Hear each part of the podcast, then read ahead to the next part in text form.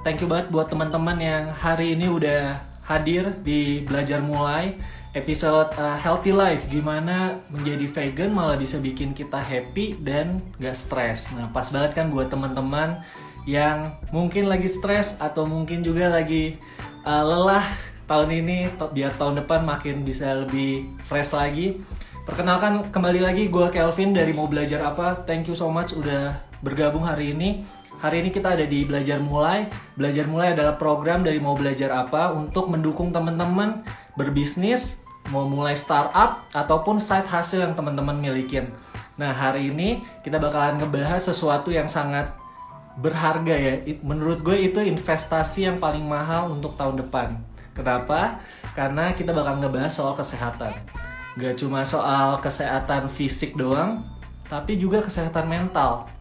Banyak banget banyak banget penelitian udah ngomong kalau tahun ini peningkatan stres, peningkatan uh, anxiety di rumah tuh meningkat. Apakah teman-teman salah satunya?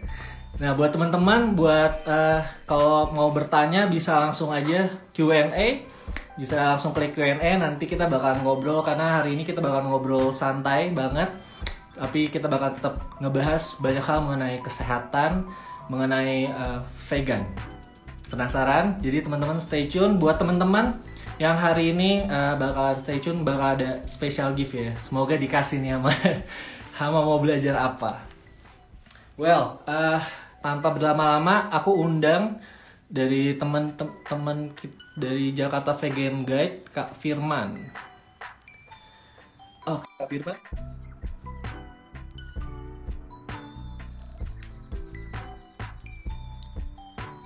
Kak Firman. Nah, hai Kak Firman. Hai, hai Calvin. Hai. Oke. Okay, um, sebelum mulai aku mau congrats dulu nih buat uh, Woki Space dan Jakarta Vegan Guide yang kemarin udah lewatin festivalnya keren banget. Yeah, dan virtual juga. Betul betul. Thank you so much for MBA team for all you guys support. Karena kalau tanpa MBA uh, event kita nggak bakalan bisa terjadi sebenarnya. nah, ya um, mungkin teman-teman di sini juga pada bingung nih apaan sih Jakarta Vegan Guide apa um, Woke Space juga dan mungkin belum kenal juga sama Kak Firman. Ini aku manggilnya Kak, Mas, Bro, atau Pakai siapa panggil nama aja, Firman aja, biar nggak kelihatan ah, tua. Firman. so, uh, Firman boleh gak uh, introduce yourself dan juga uh, Jakarta Vegan Guide dan OK Space? Oke, okay. uh, halo semuanya yang udah nonton. Uh, nama uh, saya Firman, uh, saya co-founder dari Jakarta Vegan Guide dan Woke Space uh, Jakarta Vegan Guide itu sendiri uh, kita adalah media uh, yang memang fokus untuk uh, mempromosikan mengenai plant-based lifestyle. Jadi dari mulai uh, nutrition, health, uh, wellness, terus juga tempat-tempat makanan vegan di Jakarta, bahkan di luar uh, juga. Uh, jadi kita memang uh, all the uh, content memang revolves around plant-based diet atau vegan. Ah. Kalau workspace itu sebenarnya lebih kayak annual celebration. Jadi kita punya festival untuk meng-highlight uh, plant-based product uh, atau vegan dan local eco-creative product yang memang uh, promote sustainability. Jadi uh, setiap tahun kita bikin uh, event workspace uh, dan kebetulan tahun ini kita bikin uh, hybrid. Jadi ada virtualnya, ada offline-nya juga. Kita bikin kayak open uh, outdoor marketplace untuk makanannya aja. Itu kemarin di Central Park dan untuk uh, kelas-kelas uh, talk show-nya kita bikin uh, secara virtual. Jadi uh, sebenarnya konsepnya jadi kalau yang gitu-gitu media kalau workspace itu lebih ke kayak festivalnya sih. Ya. I see. Nah, kita bakal bahas banyak nanti mengenai uh, JVG dan Workspace pastinya. Tapi ya. sebelum ke sana, aku penasaran nih dan pengen kas selalu uh, senang kalau kasih sebelum kita mulai kita kan punya framework dulu. Uh, okay. Aku penasaran Firman uh, memulai healthy lifestyle tuh kapan sih dan kenapa lu mau mau mulai healthy lifestyle, okay. eating lifestyle ini gitu? I think semua orang tuh pada takut lah ya kayak uh, dan gue juga sama uh, di awal-awal tuh kayak lumayan uh, apalagi dulu uh, I was working in the kitchen sebagai uh, orang dapur uh, or chef uh, dan untuk nggak makan daging sama sekali itu kayak itu hal terakhir yang mau gue pikirin gitu ya I want to enjoy the food, I want to enjoy everything. Apalagi I also kayak travel quite often dan pasti pada saat kita traveling kita pengen makan coba segala macam kan.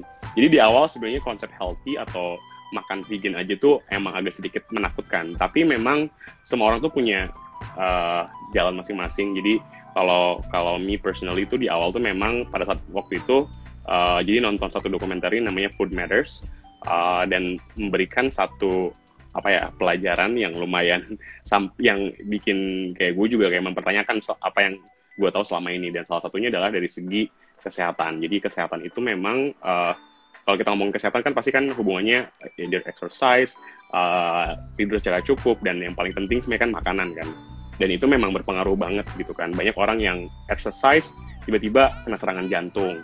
Banyak orang yang exercise tiba-tiba kena stroke ya, dan dan dan most of the time itu, itu karena apa yang mereka makan gitu. Dan di dokumenter itu jadi dijelasin kayak ternyata daging merah itu nggak bukan hanya nggak sustainable karena proses pemotongan dari dia mulai di race dari kecil sampai besar sampai kita ada di piring kita itu lumayan panjang kan terus dan dan uh, I was quite shocked pada saat tahu ternyata red meat itu termasuk karsinogen. Jadi kalau kita makan secara continuously dan banyak, itu bisa menyebabkan kanker gitu. Bahkan di WHO itu udah di list ya red meat itu memang bisa promote cancer dan masuk carcinogenic 2A. Jadi itu yang mulai yang kayak oh ternyata apa yang kayak gue pikir selama ini ternyata oh ada ada something else nih yang gue nggak tahu dan di situ dijelasin kan. So that was like uh, kayak lumayan berat sih untuk menerima uh, apa namanya kayak fact ternyata apa yang selama ini dipercaya itu beda gitu apa yang sama kenyataannya kan.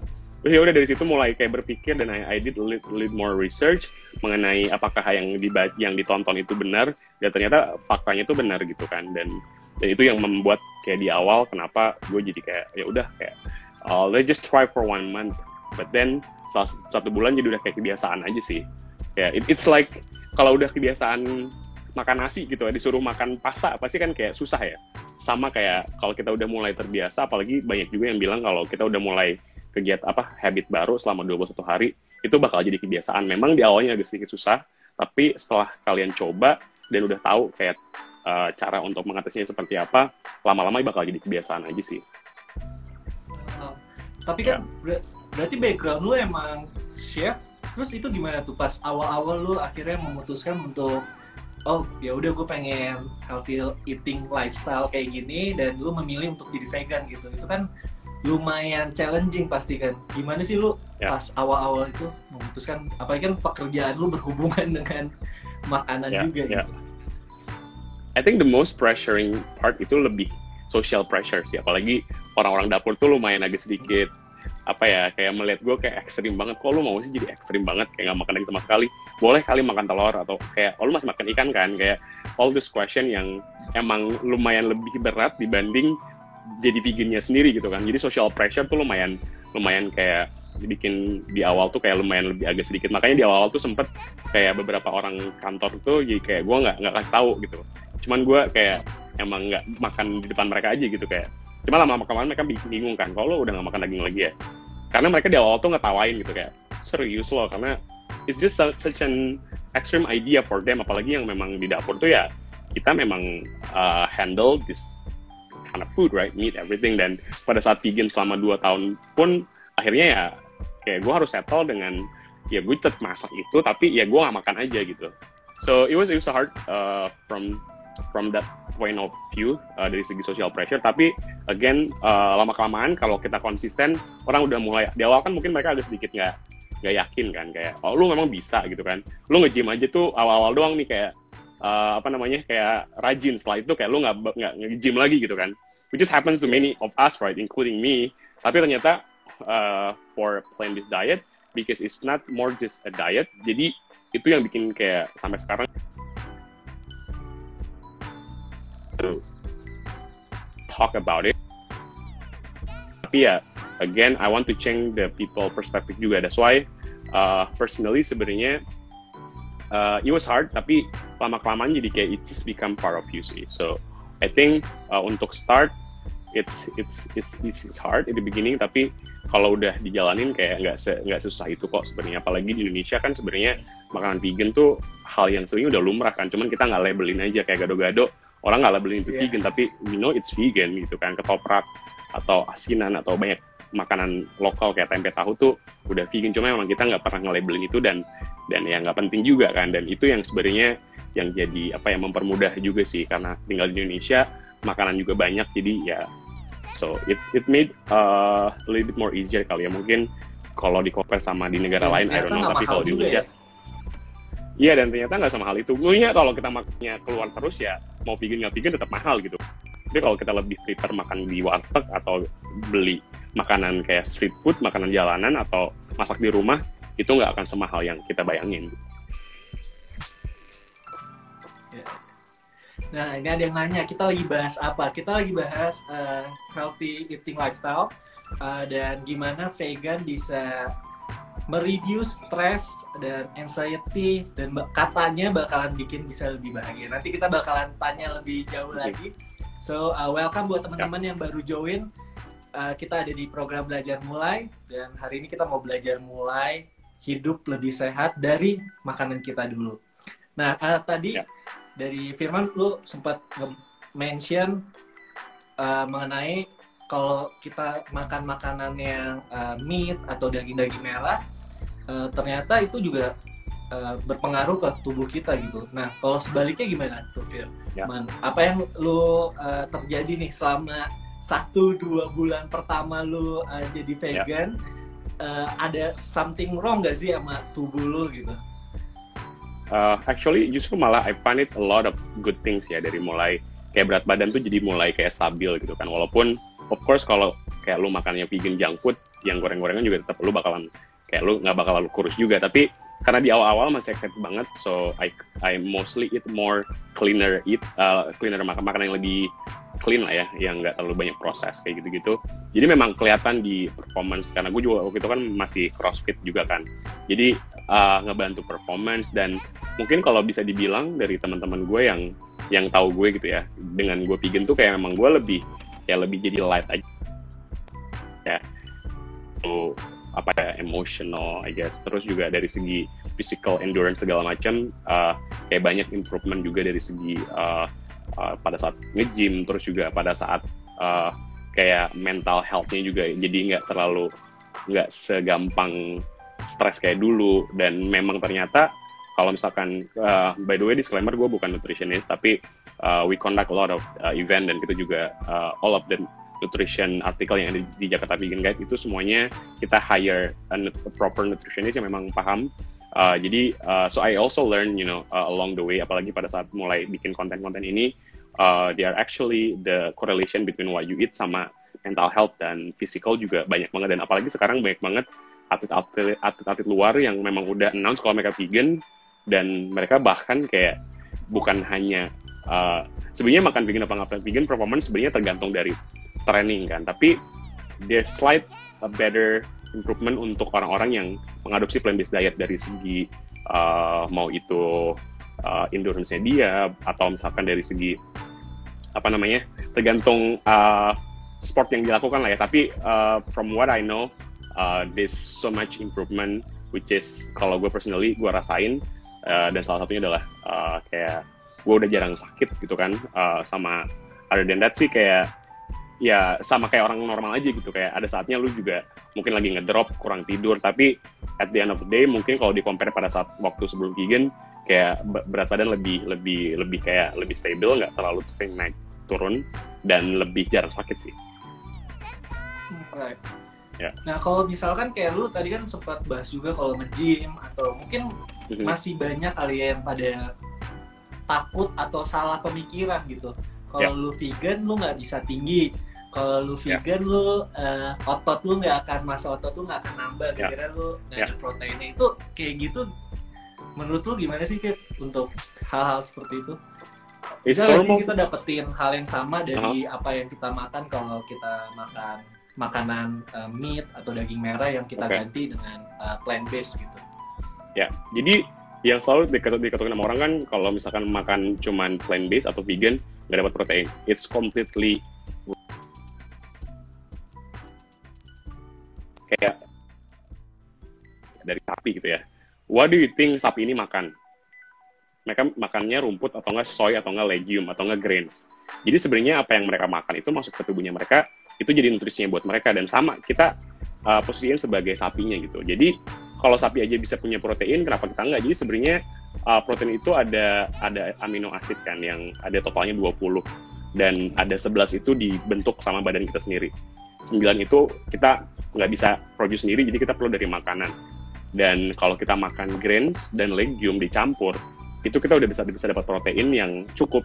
Bahkan sebenarnya kalau kita makan pun bisa jadi melebihi gitu. Dan dan seorang tuh apalagi di gym atau fitness world ya, orang tuh selalu kayak uh, kayak dibikin budak protein gitu. Kayaknya kalau nggak ada daging tuh kayak nggak seru. Padahal mereka nggak tahu kalau misalkan di balik protein itu ada ada hormon, ada ada apa namanya kolesterol, ada hal-hal yang lain. Intinya orang nggak berpikir gimana caranya daging itu diproduksi, which is untuk bisa dapat daging sampai di piring itu ya perlu banyak proses dan salah satunya adalah dengan menambahkan hormon dan dan apa ya dan itu yang sebenarnya orang nggak tahu gitu kan. Dan ditambah lagi dengan fats yang ada di dalam itu uh, yang kita bayangin selama ini tentang protein itu sebenarnya yang nggak nggak selalu benar. Dan salah satunya uh, mitos di mana kita nggak bisa dapat protein dari dari dari dari tumbuhan itu itu salah banget. Dan bahkan kita bisa dapat a much better protein karena uh, kita nggak ada lagi proses yang kayak middleman-nya gitu. Jadi sebenarnya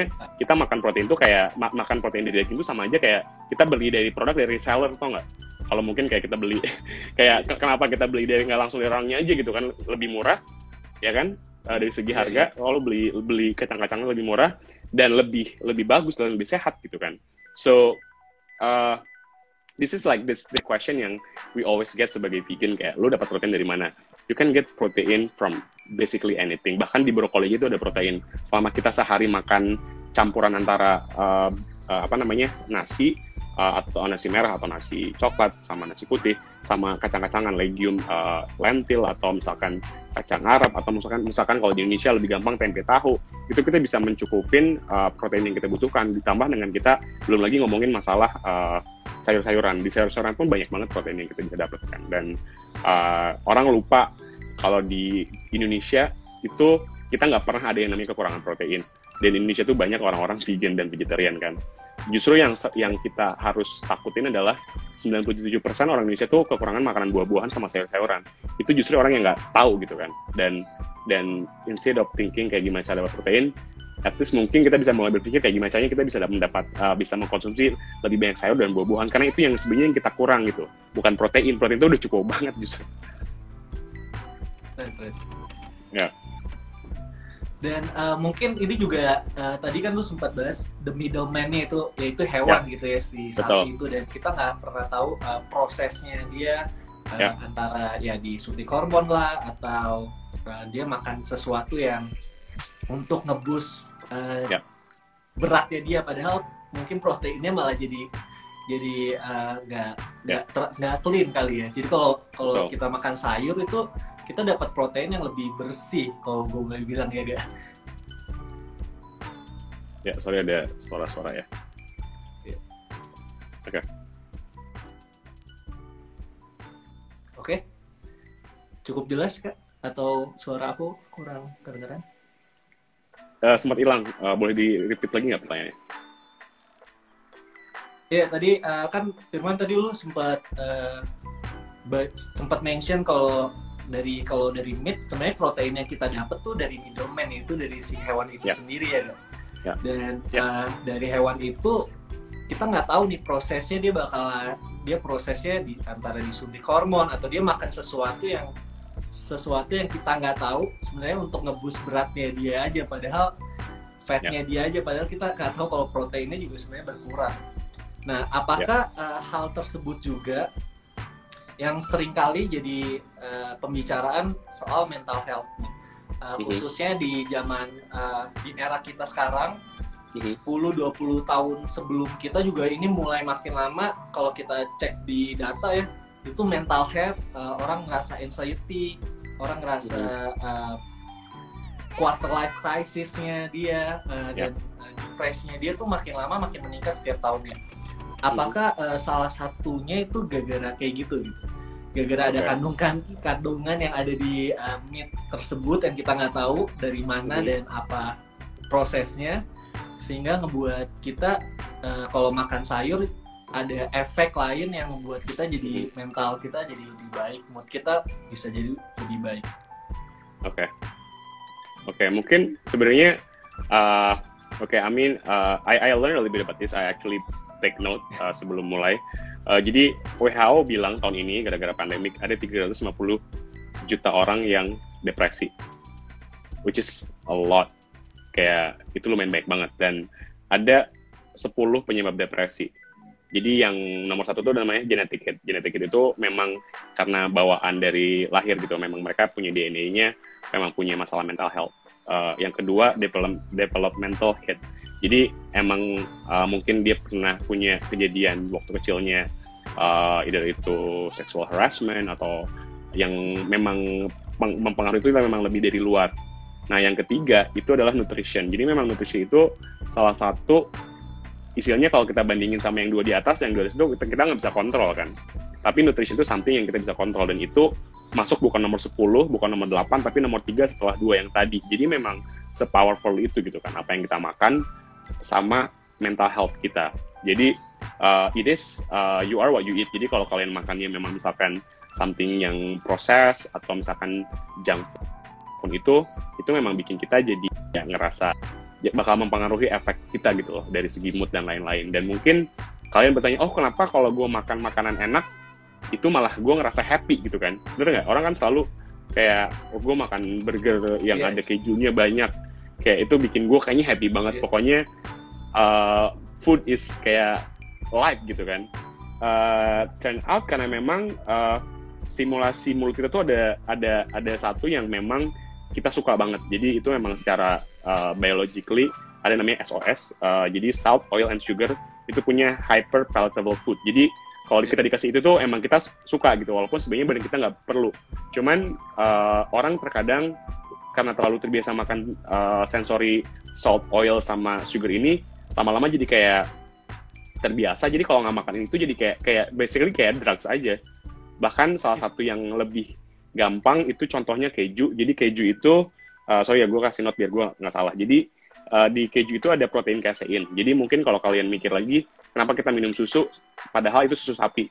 Jadi susu sapi itu sebenarnya di di produce uh, ter terproduksi secara otom uh, secara secara uh, istilahnya biologically alami tapi memang bukan buat manusia tapi memang buat anak sapi gitu kan. Karena anak sapi perlu grow biar lebih cepat gitu kan. Biar sama kayak kenapa kita waktu kecil minum susu ibu. Karena ada nutrisi-nutrisi yang kita nggak bisa dapat kalau kita nggak minum itu gitu loh. Makanya ada susu formula buat menyamai. Nah di susu protein kasein ini jadi di semua susu sebenarnya basically ya kita ngomongin. Itu ada kayak satu uh, uh, istilahnya satu kayak ingredients yang bikin kita tuh jadi adiktif kayak kita mau lagi mau lagi itu memang dibikin seperti itu karena waktu kecil biar kita tuh kayak pengen lagi minum lagi pengen minum lagi gitu kan. Nah kalau di keju secara atau yang di susu itu kalau kita cerna di tubuh itu menghasilkan uh, senyawa kosomorfin yang itu bakal attach ke otak kita. Dan itu sama sensasinya sama kalau kita uh, pakai opioid, uh, opioid atau drugs. So basically istilahnya kayak kenapa kalian ngerasa happy? Karena basically kalian makan something yang as addictive as drug gitu So that explain why you are happy because that is not something naturally that you should feel gitu. You, you should feel happy if you are eating something yang memang uh, nutritionist gitu. Bukan secara kita nggak langsung sebenarnya itu something yang dikreat ke otak yang bukan ke dalam tubuh dan it's not natural gitu dan kalau lama kelamaan jadi kalian bakal addicted that's why sebenarnya uh, apa ya kayak sekarang banyak banget jurnal-jurnal yang memberitahu mengenai masalah ini dan kalian bisa do your own research uh, don't take my word. Uh, karena again uh, I think the only things that you can do now is like kayak kalian bisa, Google everything right? Tapi find this information dan kalian bisa tahu sendiri gitu. Sebenarnya kenapa makanan itu bisa se-addictive itu dan jatuhnya bakalan ngaruh ke ke apa yang di dalam tubuh kita gitu. Salah satunya adalah mental state kita gitu. Dan ada study juga yang dibikin di Inggris. Jadi makanan sama mood itu ngaruh banget ternyata. Uh, jadi dari 3.486 peserta uh, dan 26,2-nya itu perempuan. Jadi hasilnya di, di, di apa namanya di di studinya itu di, dilihat kalau 26 orang yang makan whole food plant based diet itu lebih punya 26% resiko lebih rendah dibanding yang makan processed food dan makan daging which is totalnya 58%. Jadi memang dari segi studi sendiri itu memang banyak yang memberikan uh, istilahnya kayak studi-studi yang jurnal yang kalian bisa cek juga itu itu there's a lot apa ya kayak uh, correlation between mental health and and health in general basically. Wow, gue jadi ingat uh, gue pernah ngeliat uh, di YouTube gitu ya dokumenter uh, ya. dari DW kalau nggak salah DW Jerman. Jadi dia ngomong itu juga apa apa yang lu makan ternyata tuh ngefek banget di otak gitu dan dia ada ya. satu penelitian uh, jadi ada tikus gitu dikasih dua pilihan ada uh, drugs yang satunya lagi ada uh, kalau nggak salah sugar kalau nggak salah gula Ya. Terus uh, waktu tikusnya minum kedua-duanya, si tikusnya baliknya ke sugar terus. Ternyata sugar malah lebih lebih nagih daripada drugs itu sendiri untuk tikus gitu. Waktu otaknya kestimulan terus. Iya karena Jadi, sugar itu basically in everything kan ada di ya. ada di I don't know kayak bahkan kita nggak tahu kalau ternyata di apa ya something yang mungkin kita nggak pernah pikir ada gulanya itu ada gulanya gitu. Dan itu memang highly addictive dan memang kalau bisa walaupun vegan kalau walaupun mau, mau sugar vegan sebisa mungkin kita nggak pakai refined sugar jadi mungkin pakai option yang lebih healthier. Yes.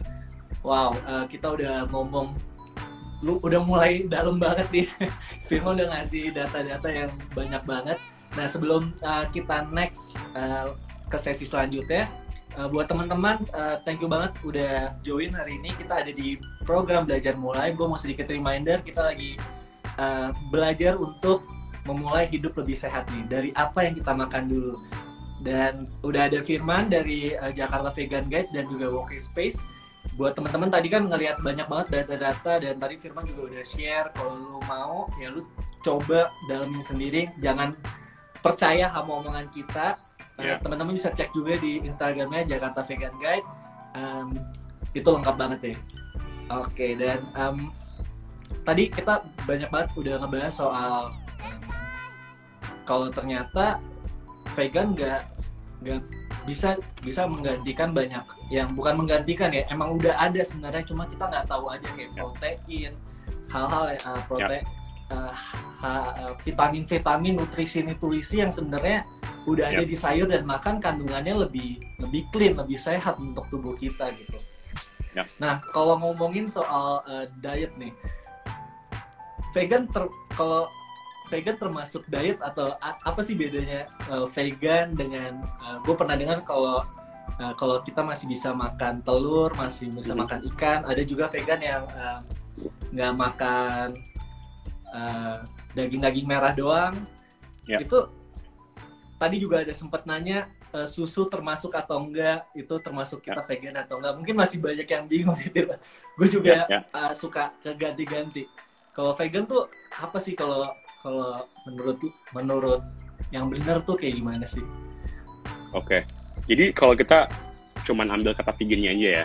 Sebenarnya vegan itu adalah gaya hidup yang abstaining themselves from any animal protein, uh, animal product termasuk turunannya, termasuk nggak cuman yang dimakan tapi juga dipakai.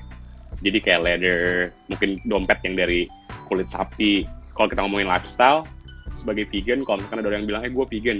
Tapi bukan cuma yang dimakan doang ya tapi uh, uh, lifestyle-nya dia gitu. That means memang dia sebisa mungkin mengurangi uh, kalau yang makan obviously dia udah gak makan lagi termasuk susu terus uh, telur uh, itu itu kita juga nggak makan. Uh, tapi kalau misalkan dari segi diet sebenarnya vegan itu adalah turunan dari vegetarian. Jadi vegetarian itu ada vegetarian which is nggak makan daging sama sekali tapi masih ada namanya lacto uh, vegetarian. Jadi dia masih minum susu. Ada ovo vegetarian, dia nggak makan daging, nggak makan ikan, tapi masih min, uh, makan telur. Ada lacto ovo vegetarian, dia nggak makan, uh, dia masih makan telur sama makan susu. Tapi ada juga vegan yang benar-benar nggak makan dua-duanya, termasuk daging, ikan, ayam, dan telur dan susu dan lain-lain dan madu juga. So kalau ngomongin diet gitu, terus ada juga di luar dari vegetarian ada namanya uh, flexitarian. Flexitarian itu lebih fleksibel, tapi mostly plant based. Ada lagi uh, pescetarian. Pescetarian itu dia nggak makan daging-dagingan, nggak makan uh, tapi masih makan ikan sama telur susu. Terus ada lagi uh, kalau omnivore berarti kan makan kurang lebih hampir semuanya ya. So itu sih yang paling penting. Jadi vegetarian yang tadi di bawahnya ada tiga, terus yang vegetarian sama ya, vegan diet di bawahnya vegetarian. Ya biar nggak bingung. nah itu tadi yang bertanya ya susu termasuk berarti salah satu dari uh, ada juga gitu boleh juga untuk hmm. vegetarian. Nah mungkin uh, ini juga bisa mempermudah kali kalau gue pribadi jujur aja gue uh, ikut yang namanya uh, Mediterranean diet. Jadi okay. uh, yeah. tetap tetap uh, kita bakal perbanyak makan biji-bijian, terus yeah. tentunya sayuran, Yeah. Tapi kita tetap makan ikan, makan ayam, yeah. cuma diselingin. Jadi nggak setiap hari dan nggak setiap saat. Betul. Terus uh, sangat mengurangi daging merah gitu. Nah uh, yeah. kalau gue sih basically emang suka sayur, jadi nggak nggak ada masalah okay. dan gue sangat uh, menikmati makanan sayur-sayuran, gadok, redok, semuanya gue makan gitu. Cuma buat teman-teman yang uh, baru mulai nih, apakah uh, sebaiknya ada gak sih tips-tips mungkin dari pengalaman lu juga nih yang udah ya. uh, berapa tahun sih lu uh, udah mulai di vegan itu? Udah mau empat tahun ya berarti. Soalnya gue mulai itu awal-awal tahun gitu dan di penghujung tahun ke awal tahun. Jadi harusnya 2021 ini udah empat tahun. Oh. Ada gak sih lu pengalaman yang bisa lu sharing buat temen-temen yang uh, dia mau mulai start uh, kita nggak ngomong soal vegetarian yep. dulu lah ya kita ngomong soal uh, healthy eating healthy lifestyle, lifestyle. dia dulu gitu menurut uh, lo hmm. apa yang harus dilakukan nih buat temen-temen yang mau mulai start untuk lebih sehat lagi supaya mungkin di pekerjaannya nggak terlalu stres uh, moodnya nggak terlalu swing menurut lo gimana nih kita untuk nge-start okay. untuk healthy eating lifestyle ya? Jadi ada studi yang bilang uh, ini udah banyak juga buktinya makan banyak sayur dan buah tuh bikin kita lebih happy karena dia ada kayak microbiome yang di perut kita kalau kita makan itu tuh somehow bikin kita jadi moodnya tuh uh, lebih bagus. Jadi mungkin hal yang paling gampang adalah dan ini juga ada di Mediterranean diet sebagai salah satu istilahnya apa istilahnya uh, standarnya setengah piring kalian itu harus ada sayuran sama buah-buahan. That's it. Itu nggak susah, itu nggak gampang kalau kalian bilang beli buah beli sayuran itu mahal come on sayuran sama buahan kalian bisa beli di pasar di mana-mana dan itu murah banget. So don't aim to be vegan overnight karena perut kalian juga sebenarnya perlu ada adaptasi uh, karena kalau perut kalian tiba-tiba dikasih cuman plant based food semua atau vegan food semua kalian bakal ngerasa gassy gitu karena bakterinya beda gitu loh bro. Jadi uh, the easiest way for you to try make half of your plate uh, fruit and vegetable the rest kalian mau suka makan nasi uh, dan jangan sama sekali ngikutin satu diet di mana kalian harus mengurangin salah satu nutrisi. Kalau mengurangin satu jenis makanan, oke. Okay. Tapi sebisa mungkin jangan pernah dengar karena this is true. Banyak banget orang yang misleading. Uh, kalau nggak makan carbs itu lebih bikin bikin bikin kurus yes. But it's not sustainable. It's not healthy. Jadi whatever diet Mediterranean atau apa pun diet intinya yang paling penting kalian tetap harus punya jadi istilahnya sama kayak mobil badan kalian itu perlu bensin gitu. Dan nggak bisa diganti tiba-tiba sama minyak tanah kan? Same thing. Jadi kalau misalkan ada yang bilang mobil bisa jalan tanpa bensin tuh nggak mungkin. Jadi salah satu basic kita tuh nutrisi kan? Dan nutrisi kita tuh kan memang lebih kompleks. Ada protein ada carbs ada ada fats ada ada vitamin dan lain-lain. Dan kalau misalkan ada yang bilang lu jangan makan carbs that's totally PS gitu. Dan itu salah. Jadi mungkin kalau misalkan mengurangi nasi putih yes that's true. Karena nasi putih itu terlalu highly processed jadi memang lebih lebih susah dicerna dan jadinya lebih uh, bikin kalian kayak gampang kenyang. Dan ujung-ujungnya mungkin kalau misalkan kalian harus compare lebih bagus tuh pakai carbs yang kompleks jadi kayak nasi merah. Tapi ya nggak apa-apa jangan jangan tiba-tiba udah terbiasa makan nasi putih mencoba nasi merah terus malah jadi kayak stres gitu kan. You don't have to try to go overnight. Jadi pelan-pelan aja kayak kayak personally it's like a journey you know kayak it doesn't have to be perfect on day one. Di awal tuh ya udah setengahnya aja dulu tuh dari mungkin nggak usah setengah deh seperempat aja dulu sayuran sama buah. That's already good. Mungkin sebulan kemudian mau dibikin lebih bagus setengahnya. And then dari nasi putih mungkin setelah 2-3 bulan mungkin setengahnya nasi merah setengahnya nasi putih. I don't know. I mean you can do that. Sama proteinnya. It's okay. If you wanna eat meat it's okay. Kayak masukin tapi mungkin ya kalau bisa yang lebih lean. Or or you know like try to uh, maybe incorporate more plant based protein juga. Biar kalian juga di, kayak lebih bisa mengenal oh ternyata plant based protein itu ternyata baik juga ya. Dan mungkin kalian harus kenal dulu gitu loh apa aja sih gitu protein yang ada di plant based dan gak cuma tempe doang kok sama tahu banyak lain banyak lagi yang lain sebenarnya. So step by step sih dari situ dulu. So, then when you think about it kayak ternyata nggak segampang sesuai itu gitu. Dan kalau kalian ke pasar come on kayak I I go to the pasar every almost every day ya. Dan kalau itu bisa bahkan mendapatkan sayuran sama buah-buahan sama plant based food atau vegan food itu lebih banyak dibanding daging-dagingan dan pasti kalau kalian ngelewatin section itu tuh kalian nggak pernah ngerasa nutup nutup hidung kan? Kayak dari situ aja kayak bisa kayak kebayang gitu kan? Kalau kita ngelewatin section ada ayam-ayam daging-daging itu pasti kalian kayak agak sedikit yeah. uneasy atau kan uncomfortable kayak gimana kalian mikirin kalau itu di slaughterhouse gitu? Itu lebih gila lagi. Jadi kalau kalau gue personally not only vegan itu lebih kayak lebih sehat dan when you think about it kayak I don't consider meat as food anymore. So mungkin kalau kalian belum ada di posisi itu it's okay. Just eat a little bit less. Tapi when you understand more kayak you will think about kayak oh how everything's being processed dan kalian bakal berpikir juga kayak oh I think I should eat more. Something yang lebih holistic lah ya gitu. Ini yang gue paling seneng banget ketika kita aware sama apa yang kita makan, kita aware apa yang kita masukkan ke dalam tubuh kita. Somehow kita juga aware sama lingkungan kita ya guys sih.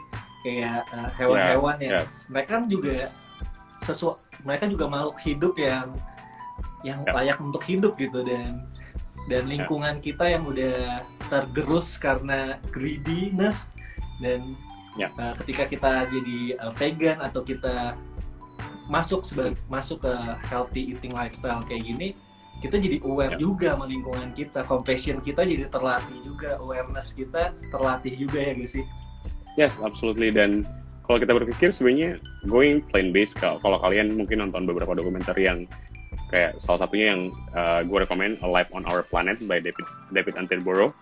We don't kayak the planet doesn't need us. We need the planet. Dan salah satu cara yang paling gampang yang kita bisa lakukan adalah dengan apa yang ada di piring kita gitu. Dan kenapa apa yang di piring kita? Karena kalau kalian tetap pengen makan daging seperti sekarang dunia itu perlu tiga lagi gitu loh buat bisa bikin makanan yang kayak sekarang yang bisa istilahnya sampai 10 tahun ke depan. That's why kenapa sekarang banyak uh, alternatif daging ada yang dibikin di laboratory gitu kan kayak cell based meat ada bikin kayak impossible beyond burger atau di Indonesia kita punya namanya green butcher. Uh, karena memang dari segi sustainability itu kita udah nggak bisa lagi cukupin uh, 7 miliar orang di, di dunia ini gitu dengan cara yang sekarang. Karena uh, 70% uh, soy atau padi-padian atau kacang-kacangan yang dibikin di dunia ini itu masuknya justru bukan ke piring kita tapi ke ke peternakan gitu. Jadi ya. padahal kalori yang di provide sama daging-daging ini yang sekarang justru populasinya lebih banyak dibanding manusia itu cuma 18 persen. Jadi kayak doesn't, that doesn't make any sense kalau misalkan kita semuanya mak the hunger in the world gitu. Jadi kayak that's something yang kita harus pikirin juga. Dan pada saat kita ngomongin 70% crops yang dipakai kita mikirin berapa banyak hutan-hutan yang dipotong cuma buat bikin makanannya mereka doang gitu.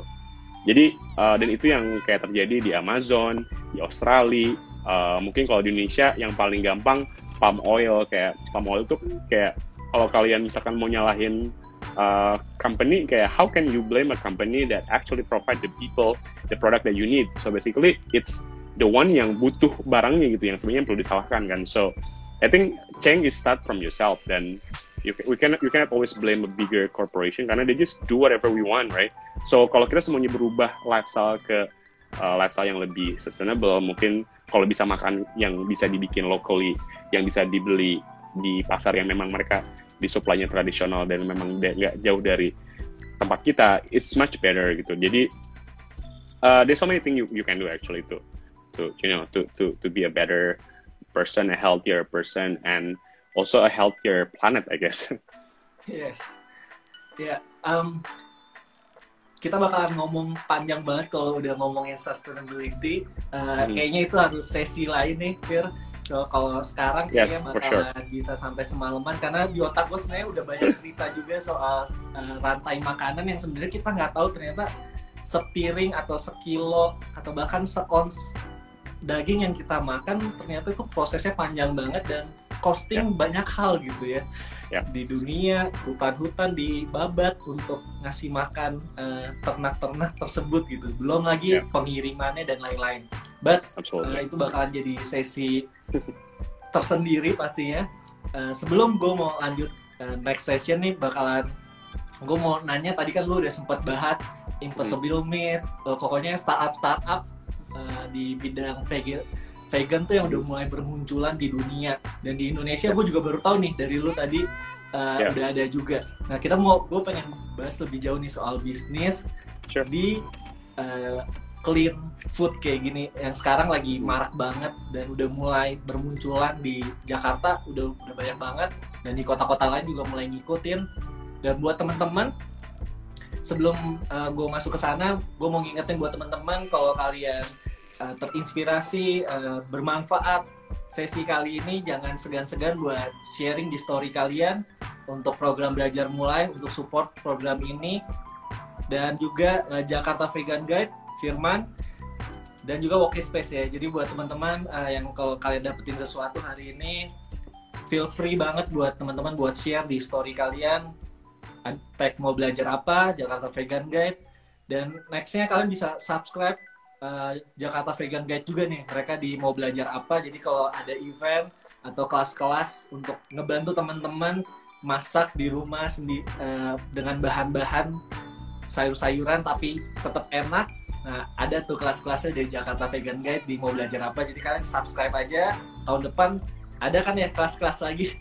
Of course, of course. I mean, we kita selalu approach-nya yeah. adalah uh, we want people to to feel kayak being vegan itu is easy. Jadi kita memprovide semuanya. Bahkan di workspace kemarin kita bikin uh, topik-topik mengenai talksnya dari mulai gimana caranya uh, raising uh, vegan kids, ya kan, which is nggak ada orang yang bikin yeah. konsep apa kelas kayak ini kan. Terus kita juga uh, undang beberapa orang yang memang udah punya restoran buat gimana caranya masak makanan di rumah gitu kan. Jadi ya yeah, we want to make uh, people di Jakarta tuh lebih bisa punya akses ke gimana sih caranya kalau kita pengen jadi vegan atau plant di Jakarta. Dan I think that's the whole uh, mission sih. Dan kenapa kita kerja sama-sama mau belajar apa I think uh, it's very easy kayak because you guys have a huge uh, I mean a huge uh, apa ya kayak range. Jadi lebih banyak punya banyak wider audience uh, which I think could learn something. Dan kita juga banyak banget kayak event-event sebelumnya juga yang uh, kolaborasi sama kalian so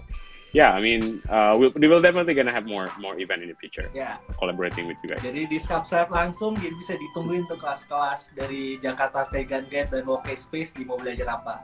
Nah buat kalian juga yang mau nanya langsung aja di Q&A. Jadi nanti gue bisa langsung uh, nanyain ke Firman mengenai hmm. kegalauan kalian kalau kalian mau mulai step masuk ke tadi kan kita sempat bahas juga gimana kalau lu udah mau yeah. mulai masuk ke eating uh, healthy eating lifestyle gitu.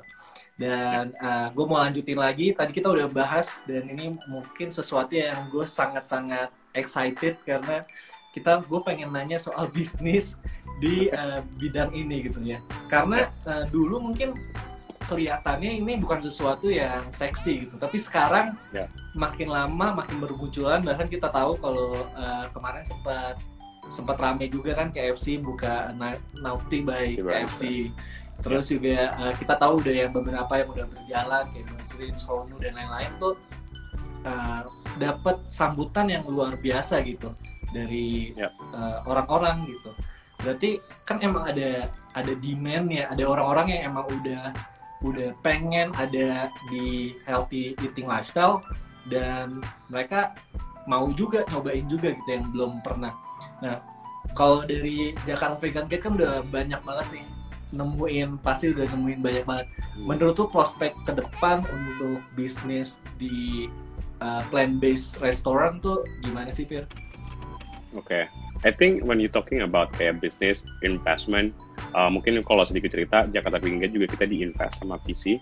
Jadi memang uh, uh, apa ya, we we had no idea at, at that moment kalau kita uh, istilahnya on a radar gitu dan ternyata when I learn more about why because these people uh, know the apa ya the in the long run itu plant based itu bakalan something yang akan booming eventually mungkin di Indonesia agak sedikit lebih agak sedikit lama Tapi kalau misalkan kita ngelihat negara yang lebih maju, just kayak Amerika atau Eropa, itu kalian udah bisa ngelihat gitu loh. Kalau plant based itu udah jadi hal yang kayak bukan aneh lagi, bakal jadi hal, hal yang mainstream. Bahkan di UK itu di London sendiri 30% tuh masyarakatnya itu udah vegan. So obviously uh, these people, angel investor, VC, they just follow the money, right? They just where the they just follow where the money is, right? And and same thing with with in Indonesia gitu kan. Uh, dan sekarang tuh udah banyak banget yang mencari bahkan waktu di workspace kemarin yang kita uh, yang kita bikin kelas gimana caranya start plan based business dan gimana caranya di invest itu bahkan ada investor yang ikut kelasnya. Dan dia di akhir acara dia ngetik kayak uh, I'm I'm a VC from what what company pun lupa nama company apa. Dia sampai kayak I'm looking for a plan based business yang mau diinvest. Dan dia datang ke ke marketplace kita nanya-nanya langsung is there any any company that I can invest? Because they know wow. kayak this is a pers perspective business gitu ke depannya dan it's it's it would be stupid for them to not follow that's the trend right? So I think it's it's it's, it's not something to apa ya yang kita nggak perlu mikir wah gimana ya? Kayak because people are going toward more sustainable healthier option and obviously ya ya udah gitu loh. Mereka bakal ngikutin seperti yang gue bilang tadi. They just gonna follow where the money is. That's as easy as that. Dan apalagi udah banyak banget nggak cuma sekedar bisnis F F&B yang bentuknya restoran ya bahkan udah produk-produk yang tadi lu bilang yang uh, I'm Meat Possible ya kalau nggak salah. Itu gue juga yeah, uh, sempat dengar juga mereka mulai huge di di Amerika. Itu startup-startup mulai bermunculan juga ya yang buat ngebantu environment juga banyak. Bahkan sampai gue sempat uh, vertical garden tuh yeah. itu juga lagi rame banget yang bikin kebun tapi ber, uh, lurus ke atas gitu. Yeah. Nah uh, mungkin itu bisa jadi peluang juga nih buat kalau ngomongin prospek ke depannya nih kita kan ngomongin mm -hmm. uh, tahun tahun depan 2021 dan lima yeah. mungkin 4 lima tahun ke depan menurut lu sendiri uh, Jakarta Vegan Guide juga akan arahnya ke mana sih ini uh, since healthy eating lifestyle ini gitu.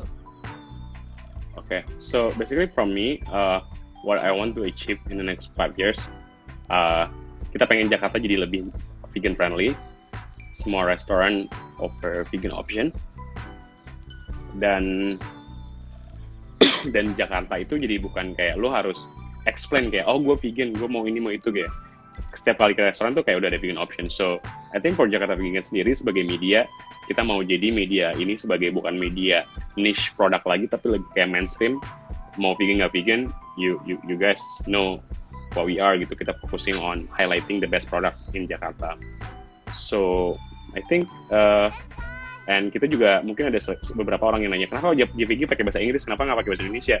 Because I want to tell the world what's happening in Jakarta gitu. Dan nggak ada orang yang willing untuk ngelakuin itu dari media luar gitu. Jadi kenapa nggak kita bikin sendiri aja gitu. Jadi I want people to understand juga what's happening in Jakarta dan dan at the end of the day people will gonna see kalau ternyata Jakarta tuh prospek untuk bisnis vegan tuh ternyata berkembang gitu dan uh, sooner or later mungkin Jakarta bisa jadi kayak the hub untuk plant based lifestyle di Indonesia eh, di, di, di Asia gitu kan kenapa karena uh, again uh, tempe sekarang tuh di luar negeri tuh udah kayak kayak the superfood kan orang tuh kayak ngelihat tempe tuh kalau di luar negeri tuh kayak wow something yang mahal bahkan mungkin 10 sampai 20 kali lipat lebih mahal dibanding yang kita beli di sini dan walaupun rasanya lebih enakan yang di Jakarta gitu kan so uh, we, we should be proud of that dan jangan sampai nanti next thing you know tempe diklaim sama negara lain gitu kan which is shame. So uh, yeah, I mean our our plan is to make Jakarta to be the hub of plant-based lifestyle in Asia.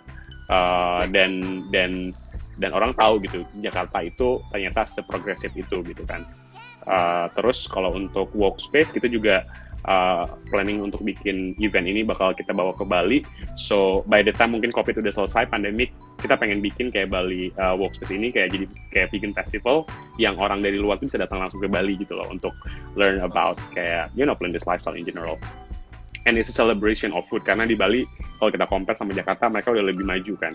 Uh, sama kita juga planning mau bikin cloud kitchen so uh, jadi kita mau yeah we want to grow together with another like-minded people, obviously people who are in this industry, which is plant-based, then yeah, we want to grow together. So yeah, there's a lot of plan actually in, in our pipeline. Then nerima yeah, nerima produk dong, nerima produk dong nih.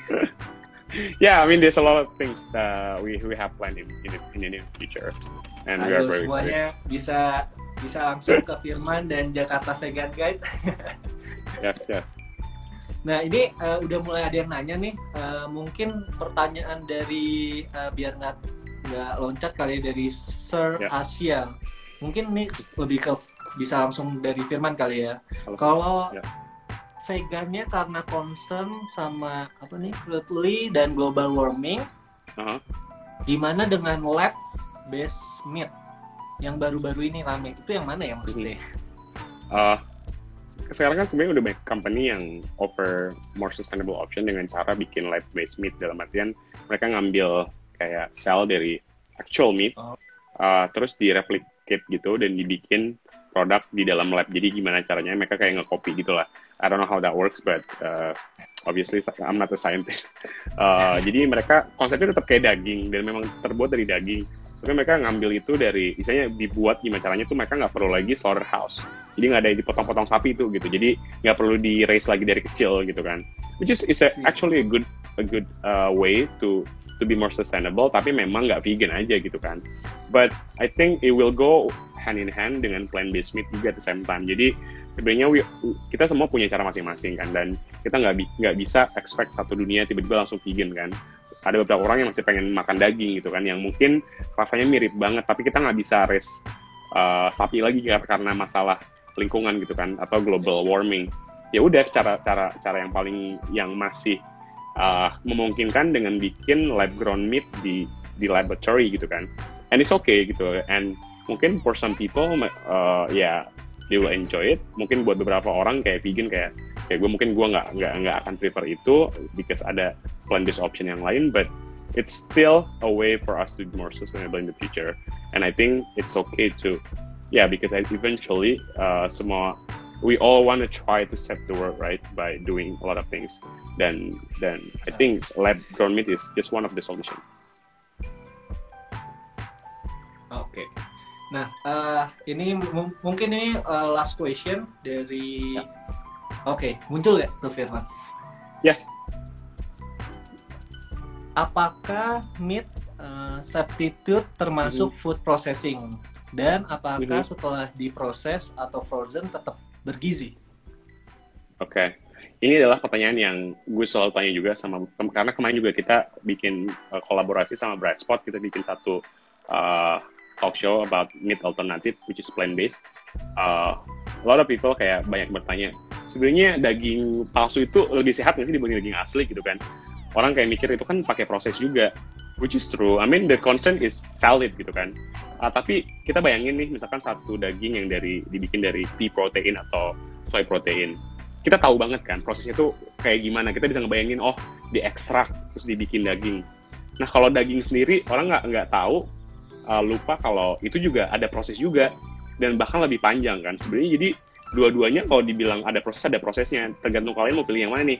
Proses yang diekstrak dari dari dari dari dari tumbuhan yang you know diambil nutrisinya terus dibikin proses uh, meat uh, meat alternatif atau yang daging yang asli. Tapi itu juga bukan berarti misalnya it's it will be kayak uh, naif kalau kita nggak berpikir itu juga melalui proses yang panjang gitu kan.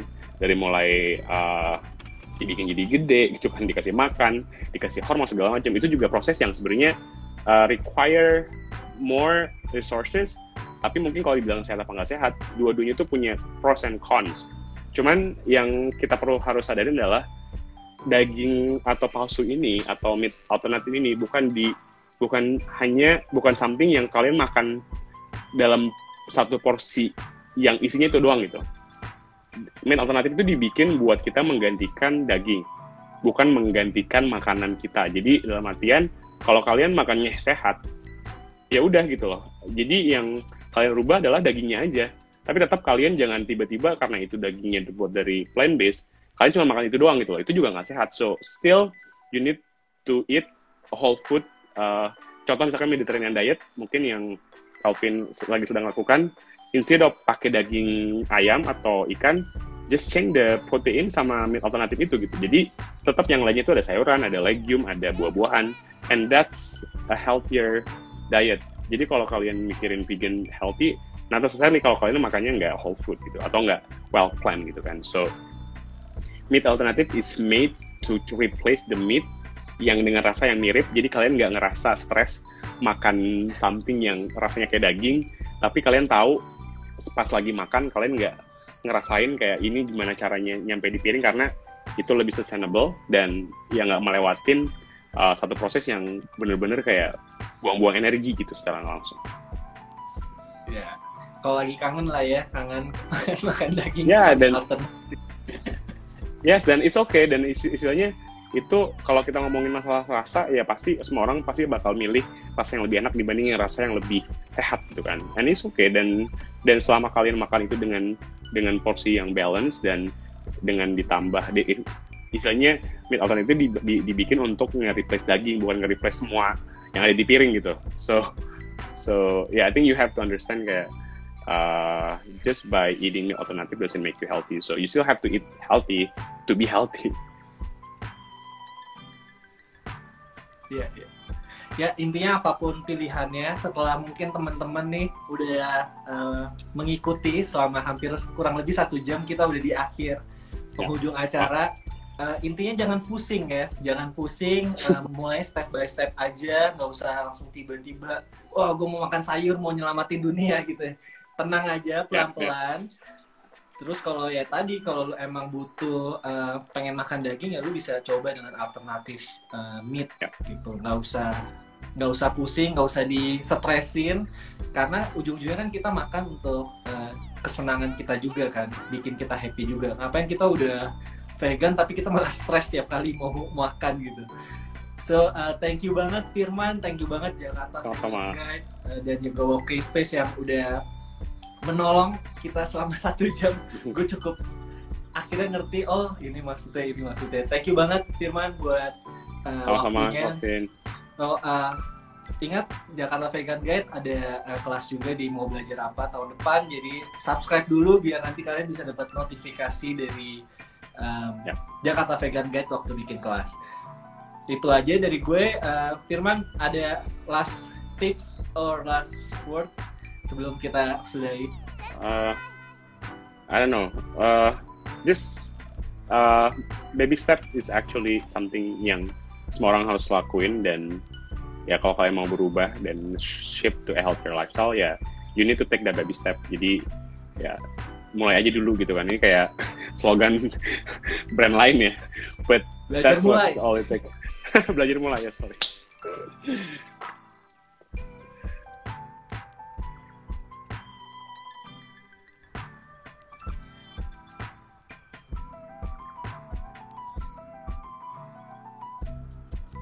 Sorry, soalnya ya, yeah. ya yeah, that's it. Agak keputus sih, cuma uh, thank you banget buat yeah, yeah. Uh, Firman. Uh, hopefully satu jam ini bisa menolong teman-teman semua yang mulai pengen baby step buat masuk lebih sehat lagi supaya tahun depan kita lebih semangat lagi, nggak stres-stres di rumah, makanannya juga uh, dijaga.